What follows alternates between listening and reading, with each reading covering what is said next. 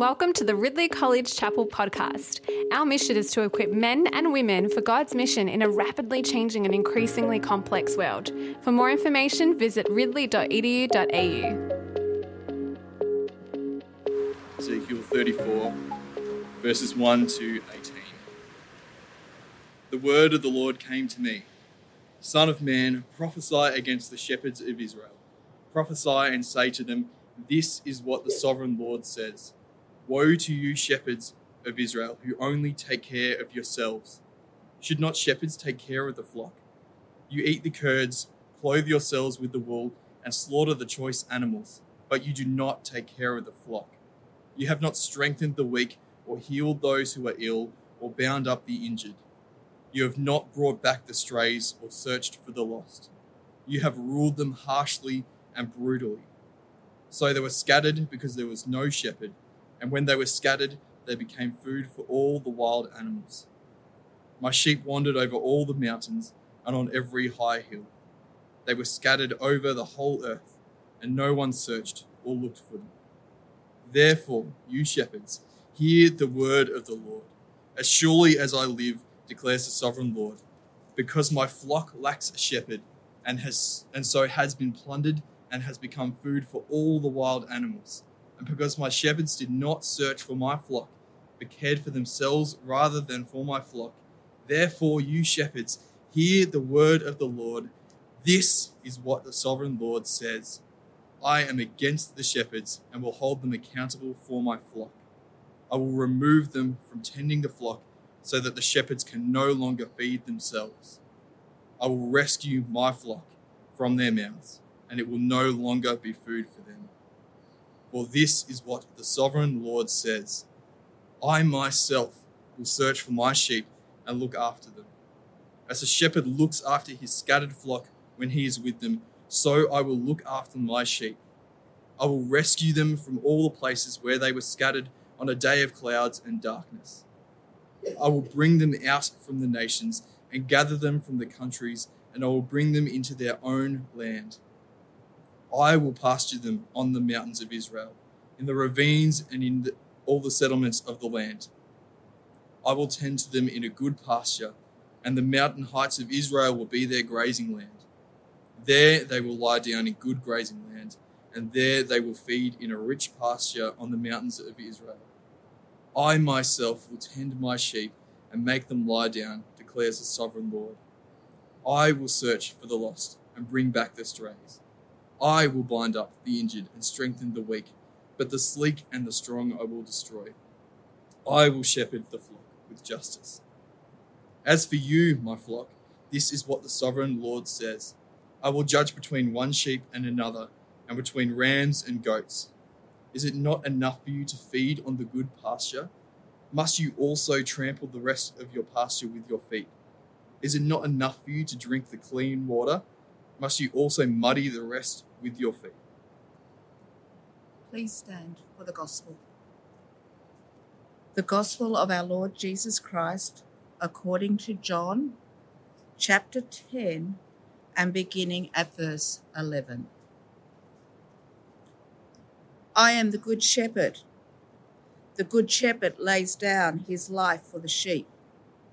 The hired hand is not the shepherd and does not own the sheep. So when he sees the wolf coming, he abandons the sheep and runs away. The wolf attacks the flock and scatters it. The man runs away because he is a hired hand and cares nothing for the sheep. I am the good shepherd. I know my sheep, and my sheep know me. Just as the Father knows me, and I know the Father, and I lay down my life for the sheep. I have other sheep that are not of this sheepfold. I must bring them also. They too will listen to my voice, and there shall be one flock and one shepherd. The reason my Father loves me is that I lay down my life, only to take it up again. No one takes it from me, but I lay it down of my own accord. I have authority to lay it down, and authority to take it up again. This command I receive from my Father. This is the gospel of the Lord. So much shepherding has gone so wrong. It's an ancient problem, isn't it? Ezekiel was speaking the words of God 2,500 years ago. God declared himself against the shepherds, against the shepherds of Israel. Verse 8 Because my shepherds have fed themselves and have not fed my sheep, thus says the Lord God, I am against the shepherds. So much shepherding had gone so wrong.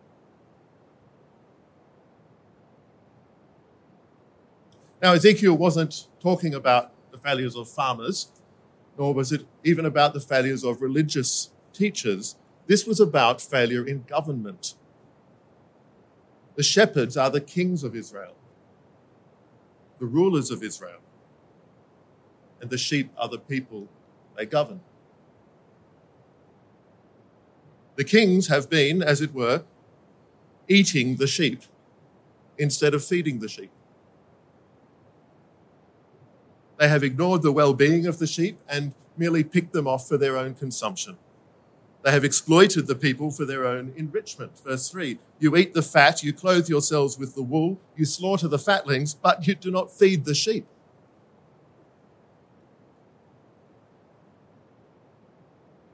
So God turned against the shepherds, against the kings of Israel, to rescue his people from their mouths. Verse 10 I will rescue my sheep from their mouths, so that they may not be food for them. Their shepherding was so bad that God declared that he would have to come and shepherd them himself. That's it, God said in verses 11 to 15. I'm, I'm calling it, I myself will be the shepherd of my sheep.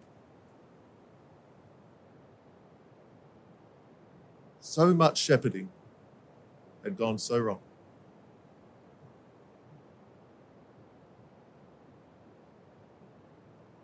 This is a modern problem too. Governments everywhere harvest the people to enrich themselves.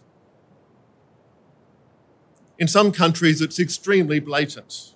We think of the politically connected billionaires of Russia and the way they got their start by just hoovering up state owned assets. Australia has a relatively low corruption problem, but even so, the shep- there are shepherds of Australia who eat the sheep.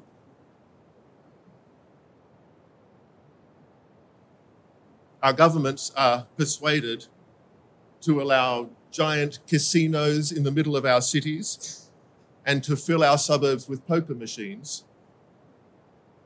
Machines designed to prey on the vulnerable and to generate addictions.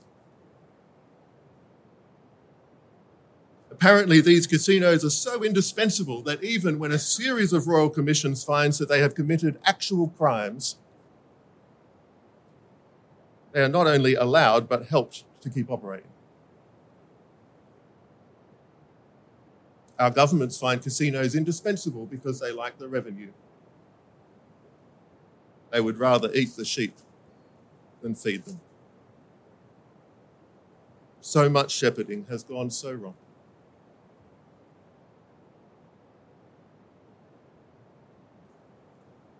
We don't live in absolute monarchies like the kings of Israel. And because the power in our society is much more dispersed, the problem of greedy shepherds is also more dispersed. Lots of us get a chance to do a little bit of greedy shepherding. So we find it in employers and we find it in union officials we find it in schools and we find it in universities. We find it among doctors. We find it in banks. We find it in social enterprises and charities. And, and most shamefully of all, we find it in churches. A greedy shepherd is anyone, I think, who uses their power over others to feed themselves from those people rather than to feed the people who are vulnerable to them. A greedy shepherd is anyone who treats other people as a, as a resource to be exploited rather than a person to be cared for.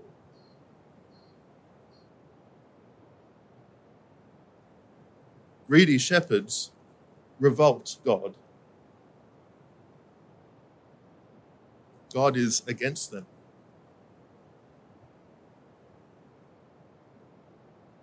So I think we can say that God is against employers who refuse to pay attention to the health and safety of their employees. God is against union officials who spend the union funds on luxuries and personal political advancement. God is against school teachers who ignore the needs of the children in front of them. He's, against university lecturers who humiliate their students.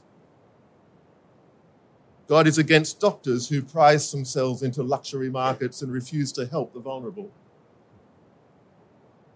God is against banks who trap people in high interest loans. God is against insurance companies who refuse to pay claims on subtle technicalities.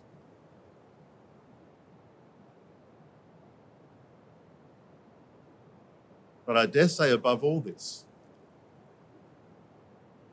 God is against church pastors who prey on believers to line their pockets, to satisfy their lusts, and to beef up their egos.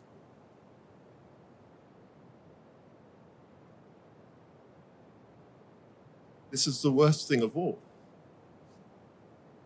Because those are the very people we are the very people called out, set apart, trusted to provide a contrast to all the shepherding going so wrong.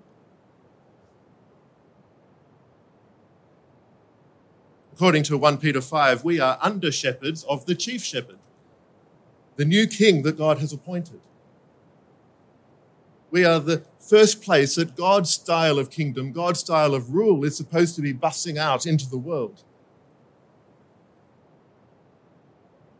The ideal is that you should see it in the church first. You, you should experience this kind of shepherding in the church first, in, in the gathered community of God's people. You should be being fed rather than eaten. being served by your leaders rather than used up by them. Being known as a person and not viewed as a, as a growth statistic or, or a possible source of funds. Not for sordid gain, Peter put it. You should feel its contours. You should be able to inhabit it and, and know, not just in theory, what good shepherding is like, but know what it's like to be loved like that.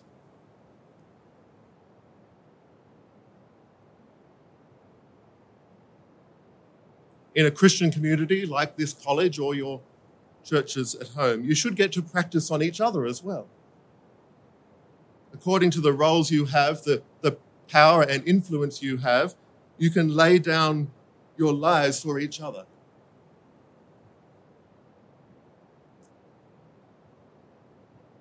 And then after we are sent out outside of the church, the world should see this in all Christian people, wherever they go next, because they will manage their company or teach their students or care for their patients or address safety issues or train up their grandchildren or administer bank loans or provide legal advice or process insurance claims. They will do whatever they do after the pattern of our chief shepherd, the king of our kingdom.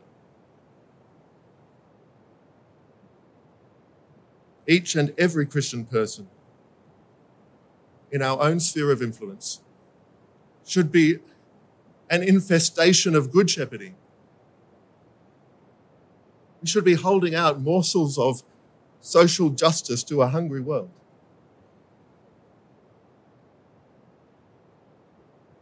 You are an hors d'oeuvre of the food available from Christ the Good Shepherd.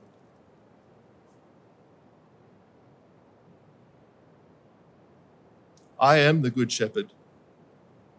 The good shepherd lays down his life for the sheep. And again in verse 14, I am the good shepherd, and I laid down my life for the sheep.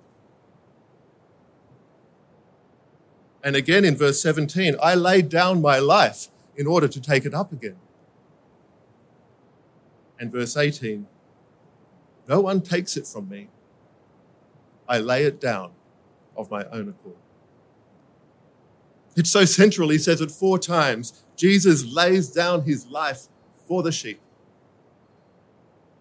That is good shepherding. And what a contrast to the usual use of power. The bad kings eat the sheep and otherwise ignore them.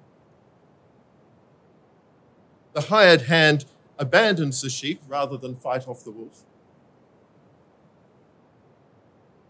But the good shepherd lays down his life for the sheep, lays down her life for the sheep. He risks everything to get between the sheep and the wolf.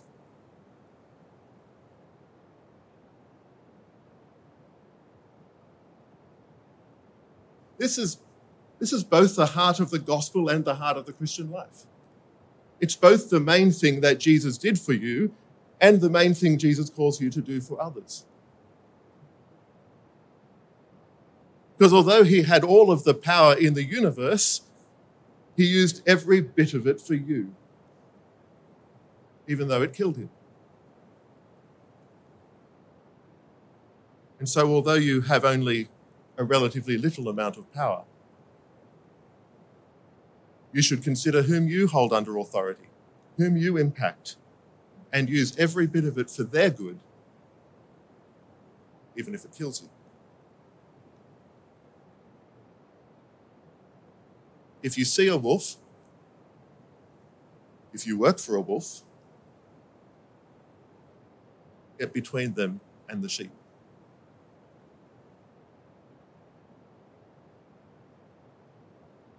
And so more and more people will experience a taste of good shepherding, you see maybe even develop a liking for it that leads them back to the eternal source.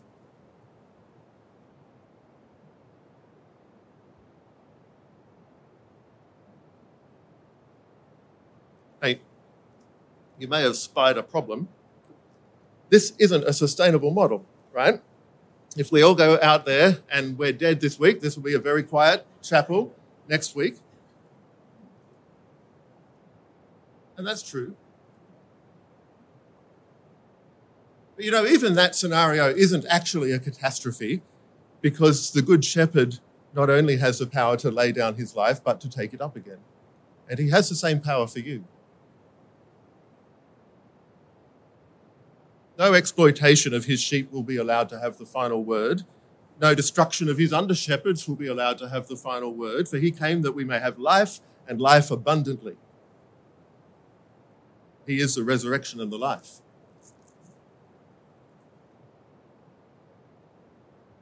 But what the apostles saw in their own lives and in the lives of their churches was, was something more mysterious and yet more immediate as well.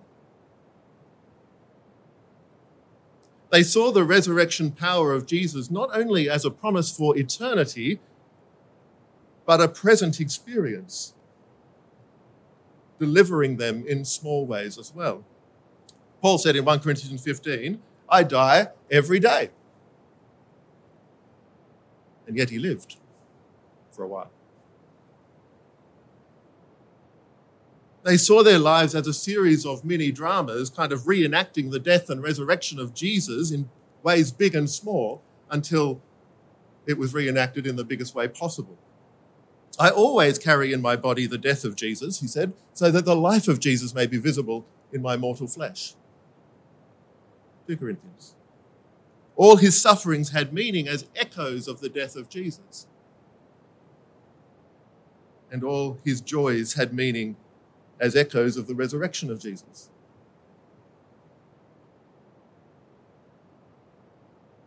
And so, whether we suffer or whether we rejoice, we feed the sheep we refuse to eat them, and we get between the sheep and the wolves.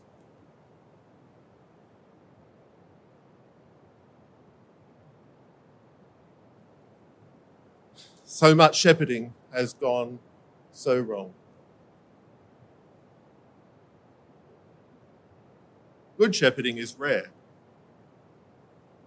and often strangely invisible. Because justice is invisible, good conduct is invisible. It's, it's merely as expected, taken for granted. It is injustice that arrests our attention and raises our blood pressure. It's bad conduct that seizes our thoughts. So, when a woman, a simple Christian woman, spends 70 years holding the reins of power for many nations and never once flexes them for her own advantage. It might not occur to us that there was another way to occupy that role. We might even imagine it was a system that was bulletproof. But many systems of government look sound while you have a good shepherd at the helm. It is the shepherds who eat the sheep who expose the weak points in your system.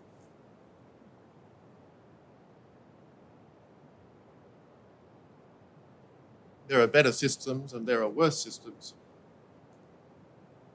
Wise shepherds will put in place better systems, better checks and balances, better recourse to justice, better accountability for leaders